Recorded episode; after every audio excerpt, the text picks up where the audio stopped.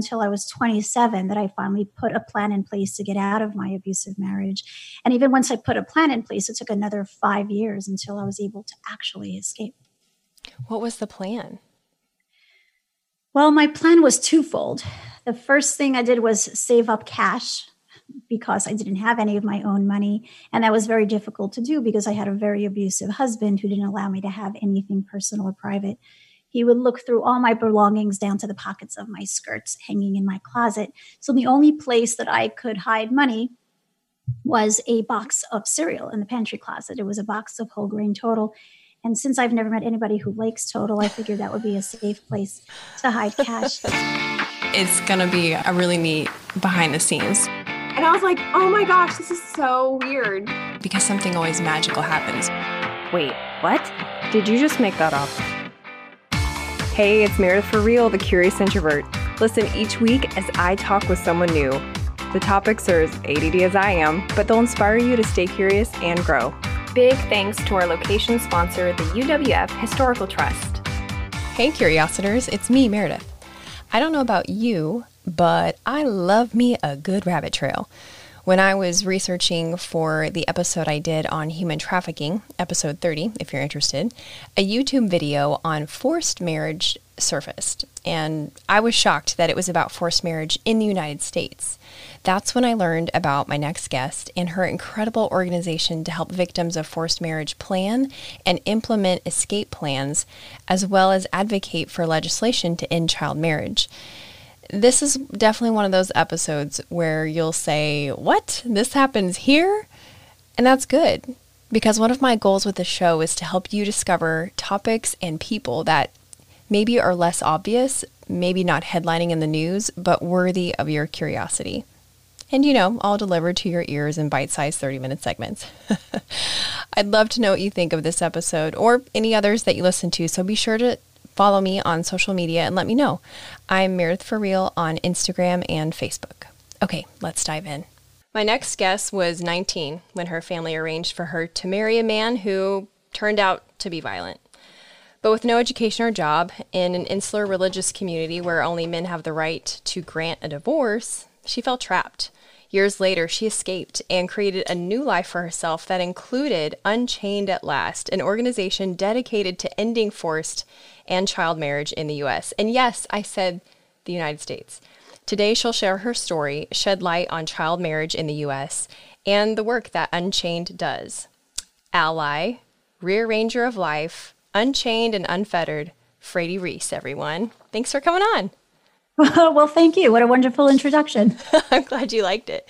I know that uh, you have a very busy schedule, so I'm very grateful that you carved out time for your day for this. And knowing all that your organization does, having kind of prepared for our chat, I truly feel that you and your team should have like Wonder Woman shirts or something.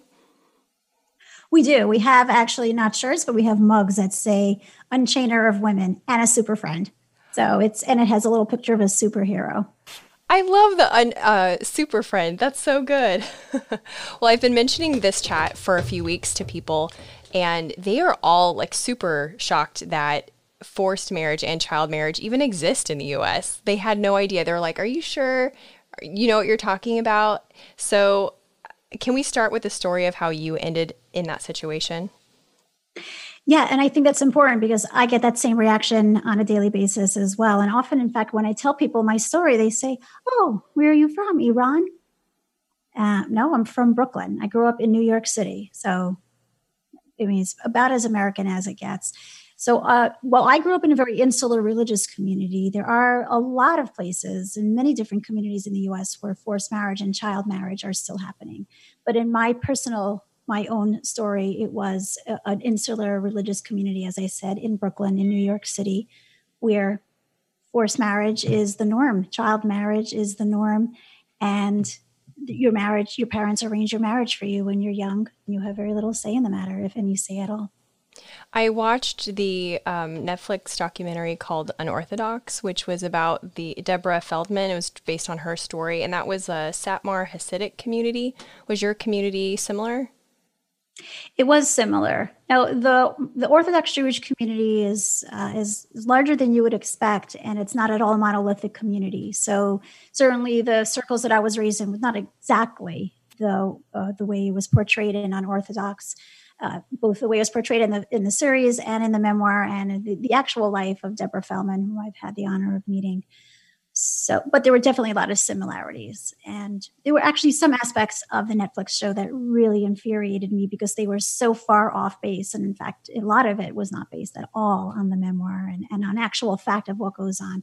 But certainly the aesthetics of it the the the that whole notion of you're raised in a very insular community where you don't really know much of what goes on outside of your own very very very small world and that it's just accepted that you're going to marry a stranger that your family chooses for you. That was uh, very, very similar to my own experience. And so, in your experience, he turned violent, as I we kind of set the stage for. When did you decide that this didn't have to be your life? When did you feel that feeling and you decided I have to find another option?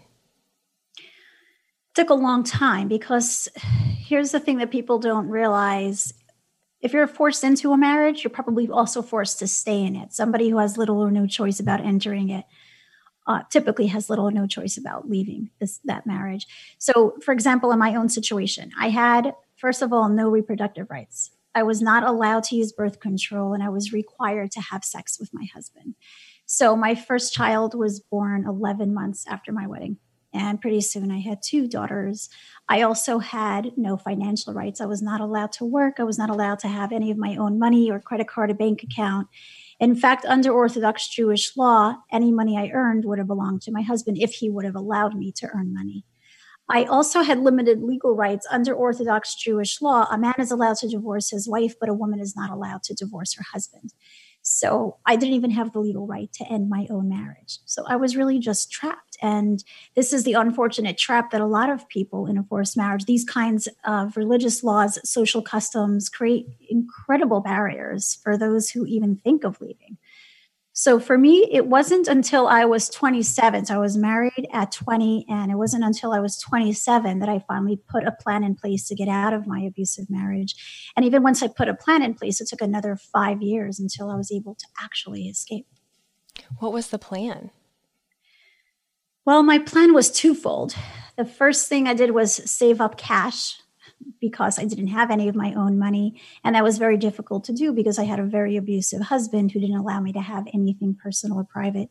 He would look through all my belongings down to the pockets of my skirts hanging in my closet. So the only place that I could hide money was a box of cereal in the pantry closet. It was a box of whole grain total.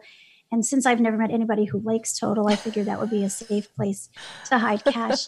and but the other part of my plan was to get an education in the community I grew up. And I want to be very clear, by the way, when I talk about the ultra Orthodox Jewish community, it's a very, very tiny segment of the bigger Jewish community. Mm-hmm. So you know, if you know somebody who's if you're Jewish or you know somebody who's Jewish, this is probably very different from the way you grew up or the way that person grew up. It's a very insular religious community where uh, these kinds of practices happen. But unlike what the Jewish community at large, where there's often a, you know, the the uh, the old cliches that they're very focused on education. In the community where I grew up, education was very much frowned upon because any kind of education gives empowers you and and gives you you know some uh, questions that they don't want you asking. So I be, education I was never allowed to have one. I had gone to an all girls school where I learned how to cook and sew at, in high school by the way, I failed cooking and sewing.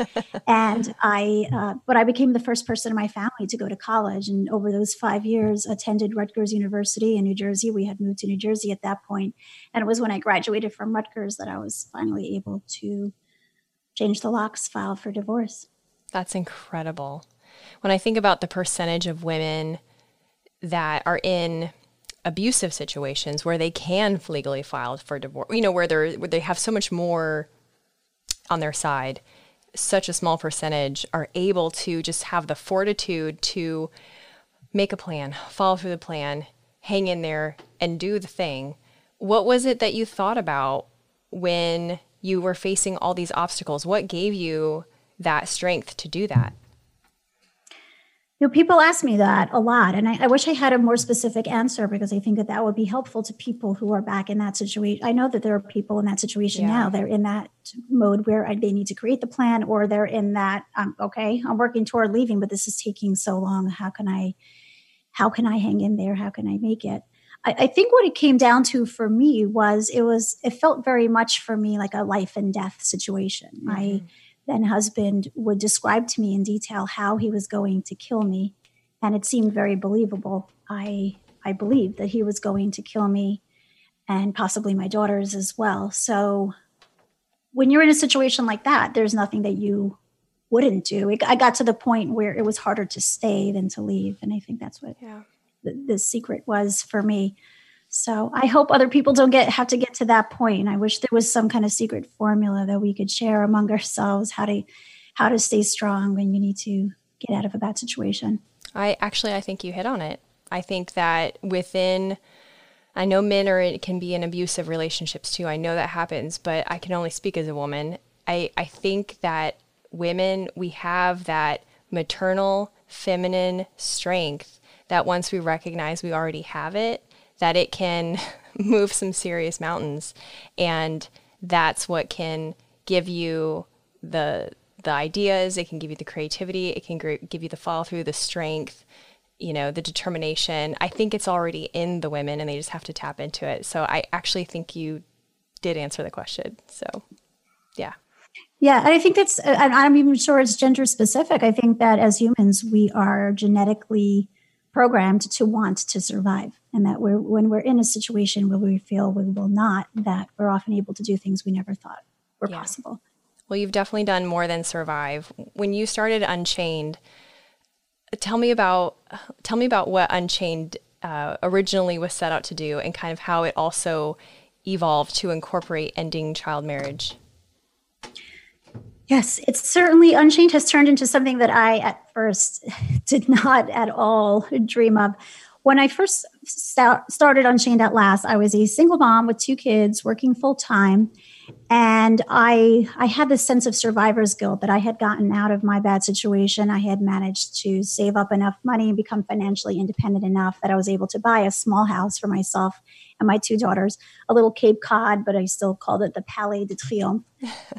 an ambitious name for a, a tiny Cape Cod, but it, it, felt very much to us like a, a palace of triumph.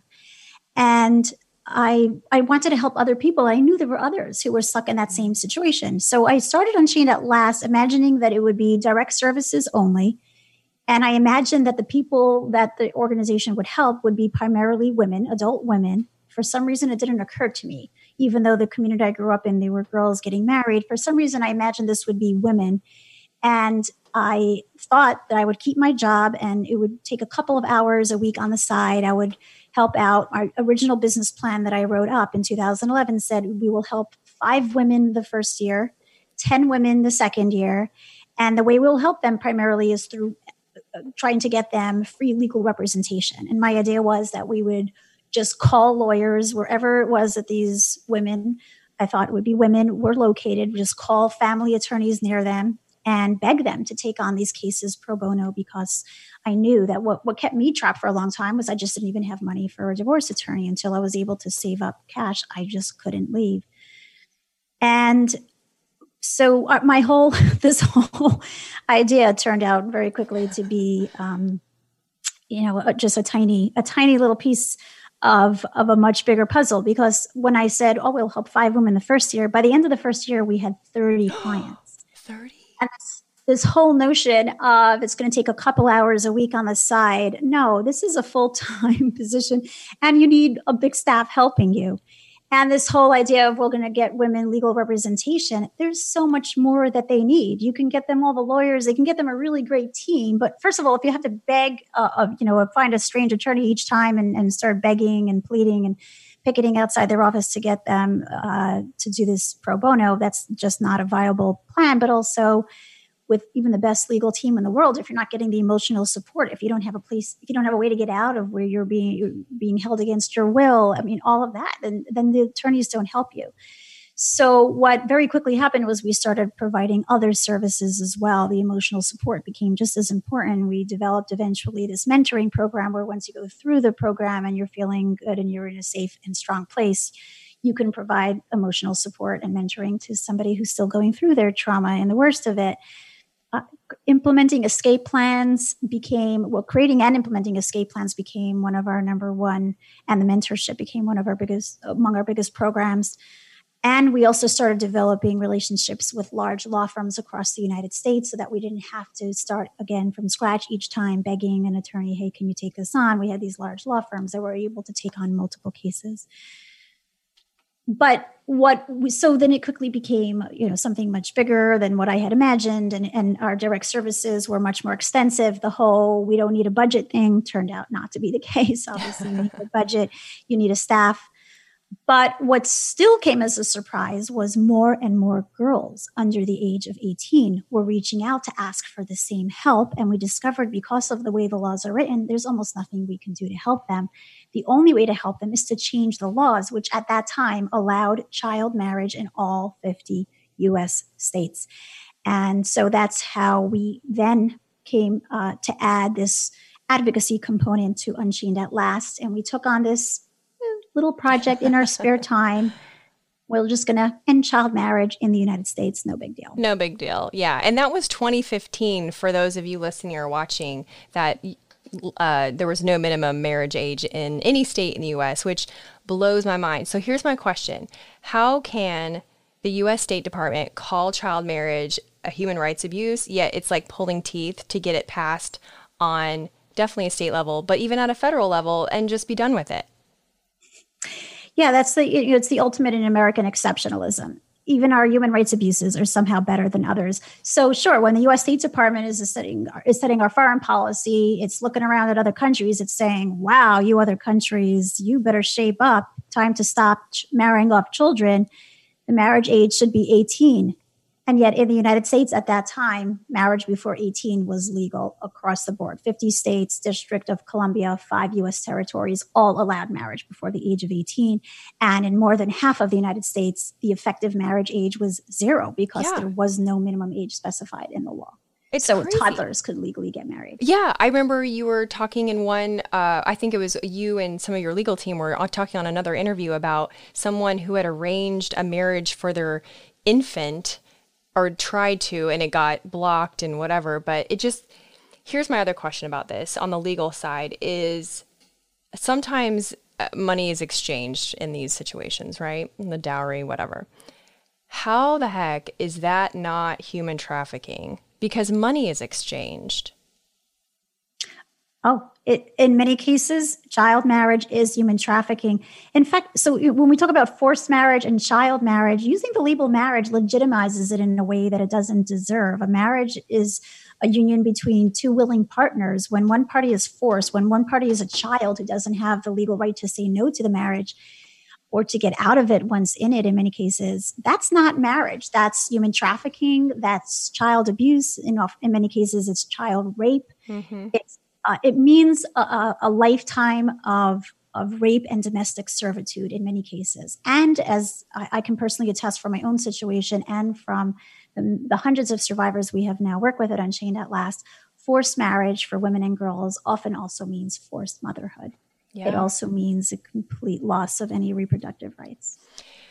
Yeah, that reminds me of a, a question or a I guess an objection that I think you've heard before that comes up is what about uh, what about incidents outside of these, you know, uh, communities that where a pregnant teenager isn't she just better off if she gets married? Hmm. Well, this two different questions here. I mean, you, when you say outside these communities, this is happening everywhere. We have not identified one community that's practicing forced marriage or child marriage you know the, the survivors who have come to us for help or have come to us and said this happened to me. I want to help others. They have come from every major religion minor religions secular communities.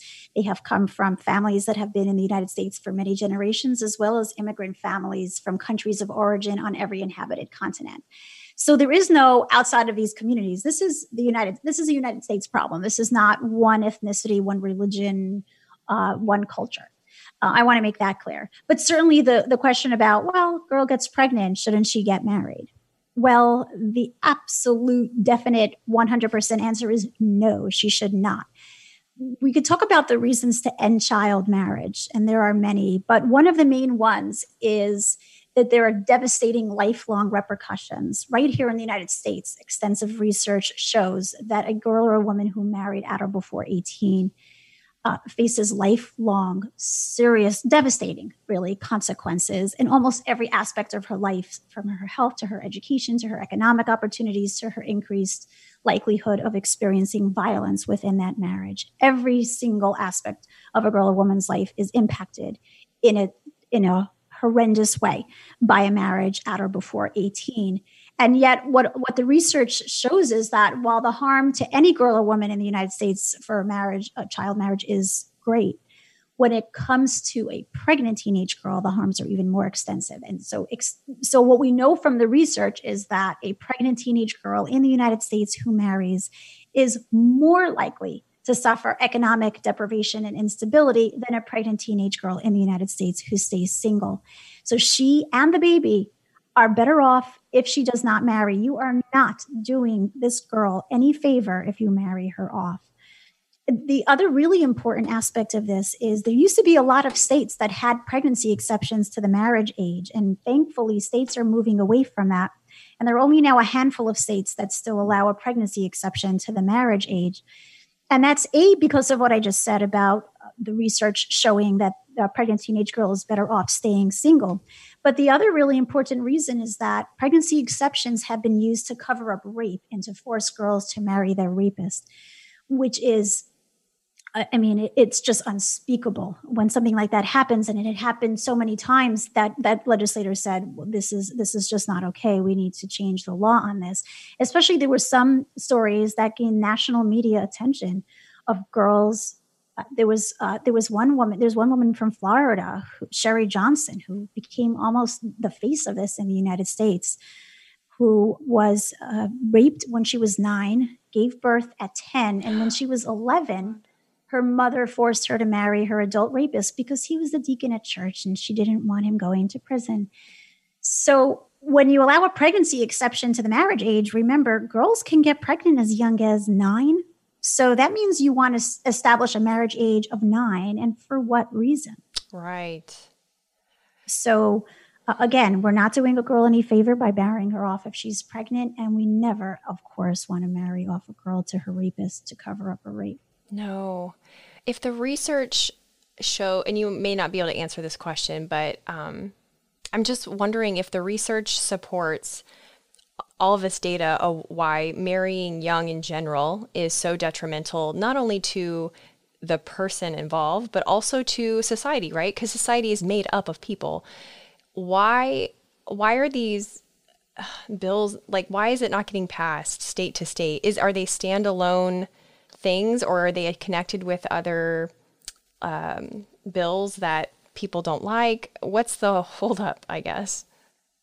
So, you know, we at first thought legislators just don't know that child marriage is happening here as soon as we point it out to them and we point out how easy it is to fix it. It's so easy to legislate this away because most states already set 18 as the marriage age. It's these loopholes in the law that are allowing we our our research showed that between 2000 and 2010 almost a quarter of a million children were married in the United States almost all of them girls married to adult men. It's so easy to fix it. All you do is go mm. into the law. I can write it for you. I can take it takes less than you know 10 seconds to write this bill you just cross out the lines it says you cannot marry before 18 unless yada yada yada just delete unless yada yada yada yeah it's so simple and so we thought of course legislators are going to give us a hug and a high five and they're going to pass this right away and what we have found is that this is legislation that even though it harms no one and costs nothing as totally common sense, it ends a human rights abuse that destroys girls' lives. Legislators are just not interested because all it does is help girls. All it does is save almost all the children who marry in the United States are girls married to adult men. And legislators just are not concerned about girls. So I think the biggest the biggest obstacle is really just indifference. It's just legislators who say, mm. oh, yeah, we'll get to that. It makes sense. We'll get to that eventually. And then the second biggest obstacle is we had a lot of legislators who looked us in the eye and said, you know, I'm an old fashioned kind of guy. Just, I still believe if a girl gets pregnant, she's got to get married, even if she was raped. Hey everyone, just a quick interruption to show gratitude to our sponsors and give you some special deals. The UWF Historical Trust. We shoot the show in the Museum of Commerce and the T.T. Wentworth Museum. And not only is this an amazing step back into the 18 and 1900s, but it's an event space too. How cool is that? You can see everything at historicpensacola.org. If you want to tour one of the 12 museums, and yes, Pensacola has 12 museums, and you get your tickets in person, show the ticket agent one of my emails and you'll get $2 off an adult ticket. You can get emails by texting REAL to 66866. So, I don't have kids, but I also want to tell you about It's Your Magazine. They're a national family centered publishing company with free parent magazines. They have parenting advice, events, and inspiration. I'm actually in a networking group with the publisher, and this guy is all about family. You can view a free magazine in cities in Texas, Oregon, Washington, and Florida by checking them out at itsyourmagazine.com. And Ensec. So I've always felt iffy about pesticides.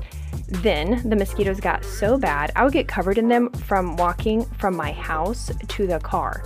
I called Ensec, and to say I've been impressed is an understatement. When the treatment wasn't quite doing it, the owner actually came to my house. He found the breeding sites, identified the species of mosquito, and adjusted my treatment to that species. That's when I found out he's also a beekeeper, and pollinator issues are always top of mind. So if you're in the Florida Panhandle or Gulf Coast of Alabama, give him a call, ensec.net. And Dr. Rob Thompson in Pensacola, Florida. There are a million chiropractors in this town, but Dr. Rob is different. He doesn't just give you a crack pop and a slap on the ass. I mean, that would actually be really inappropriate. Uh, his pledge is to provide fast, efficient pain relief with no drawn out treatment plans or surprise bills. Since COVID, we all got 99 problems. Don't let pain be one of them. drrobchiropractic.com. Now back to the show. That's So, you know, I have I have news for you legislators who say that out loud. I'm an old-fashioned kind of guy. Sounds to me very much like code for I'm a misogynistic kind of guy. Yeah. And you know what? In the age of Me Too, that's just not okay anymore. You Sounds know, like maybe I'm that an- was cute back in the day, but you just can't get away with that anymore. No, that is. Yeah. Wow. Sounds like I'm an asshat kind of guy.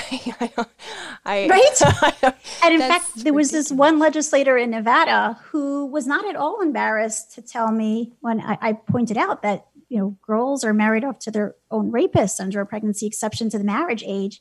He was not embarrassed to say, "Well, what's wrong with a girl marrying her rapist?" I had a constituent who went to prison for marrying a girl, and when he got out, he married her, and they have a very happy life together. Oh my gosh. Right. And so what we do at Unchained at Last is what we refer to those as vomitocious excuses for cleaning, clinging to child marriage. And Wednesdays at Unchained at Last are vomitocious Wednesdays, where we have the hashtag vomitocious excuses and we share some of the really offensive things that these old fashioned kind of guys have said to us about why we shouldn't end child marriage. And they're a hoot. I, I recommend that everybody follow us at Unchained at Last to, uh, to learn more about these Uh, vomitocious hell excuses. yeah, for sure, because that's insane. And we can do better, quite frankly. We can do better. Like, that just, yeah. So, what state is close to passing, uh, what state is close to passing the laws for ending child marriage next? Well, first, so we've been working since 2015, and so far we have helped to end child marriage in four US states and two territories. The four states are Delaware, New Jersey, Pennsylvania, and Minnesota. And by the way, Pennsylvania and Minnesota just happened in May. So I like to say we helped to end child marriage in those two states during a pandemic in four inch heels. Boom. So, boom. And killer red lipstick. What now? yeah, mic drop. mic drop. But no, no, don't drop the mic. Um, of course, it was actually you know years in the making. Of course, yeah. And um, but it wasn't four inch heels because those are the only shoes I own. Um, I love these days I'm so mostly much. barefoot, but nobody has to know that. Um, but the uh, so it took from 2015 until 2018. It took a full three years until we Yeah. got the first state to do it, and now we have um, 46. You know, four states down, only 46 to go. Right. So progress. I don't know. Progress I guess that mark? that's something. Yeah, it's the first few are the hardest. Um, you know, we're at the end of the of the year, so most legislatures are either no longer in session or they're off for the summer or they're focusing only on COVID. It's really difficult at this Mm. point to get anything done. So unlikely anything else will happen this year. But as of next year, we're going to be focusing again. I- at the beginning of the year, we usually we often don't even we can't even predict because states just start copying other states and introducing legislation. But we expect somewhere between ten and fifteen states as of January Okay. to introduce legislation. We had that this year as well and last year. Most of them are going to die because you know we're a five member team at at Unchained at Last, and we can only be in so many places at one time in our four inch heels and red lipstick.